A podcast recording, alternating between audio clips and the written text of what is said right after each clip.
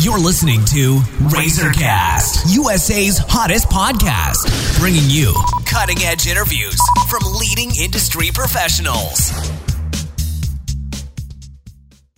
Hello, everyone. This is Liz Harvey coming to you from our studios in New York City, where we are dedicated to bringing you top quality advice from many of the leading expert professionals across the U.S. In today's episode, we are speaking with Dr. Darren McKeever of McKeever Dental Care in Pompton Plains, New Jersey. Dr. McKeever has been in private practice since 1988 and is uniquely experienced in oral surgery, implantology, prosthodontics, periodontics, endodontics, and laser dentistry.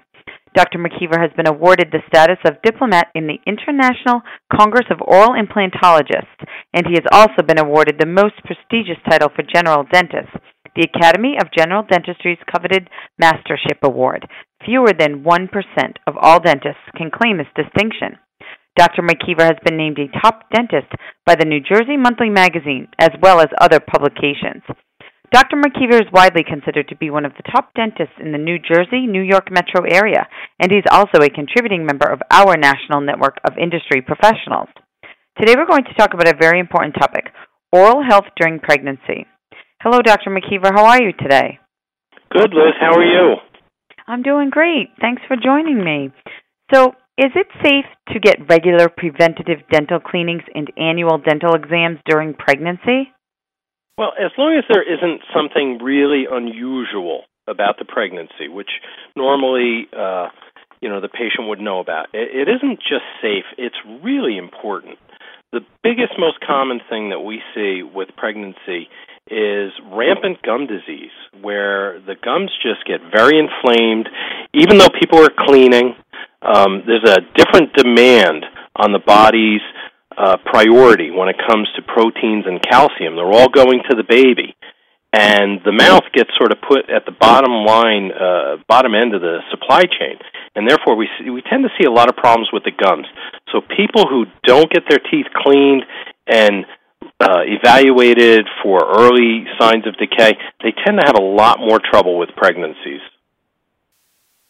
And can oral infections, such as gum disease, contribute to preterm birth? You know, that's something that shocks most people, but it has been clinically proven that with periodontal disease, lower birth weights in the baby seem to be a result. Um, I'm not exactly sure why that happens. I think it's probably a distraction of the body's immune system, but it's not uncommon for ladies who don't take care of their gums and have periodontal disease to have a lower birth weight in the child. And should pregnant women have cavities filled or get crowns fixed to reduce the chance of oral infection? Well, if there's a risk of infection, absolutely. They should maintain their mouth things that are a little more significant, we have to take case by case. You really don't want to have a very uncomfortable lady in the chair for an hour or an hour and a half. But to maintain the mouth during pregnancy is kind of important. And how is a dental emergency handled differently for a pregnant woman? Well, the most important thing I think is x rays. Even though today's digital x-rays of which you know not all dental offices are using dig- digital x-rays.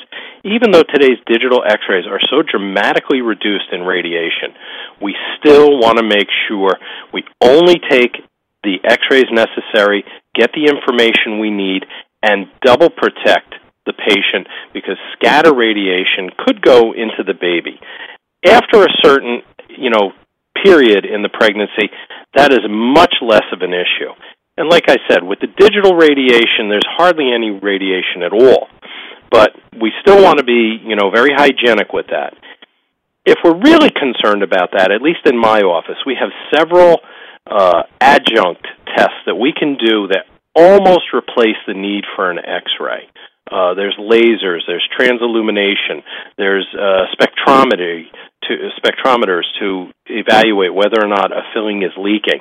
So we don't have to rely on X-rays as much as we used to years ago, and that's an area where uh, obstetricians just seem to love us because we don't have to take as many X-rays to get an answer as we did years ago.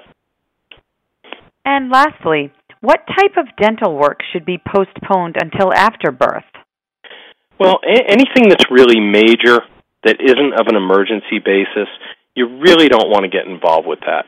Uh, elective care, cosmetic work, there's really no need to do that, you know, during the pregnancy period.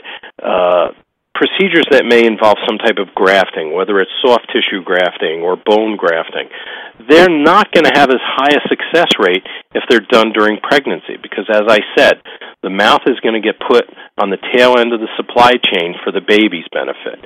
So, really, things that are of an elective nature, not emergency, and not routine maintenance, really want to put those off until after delivery.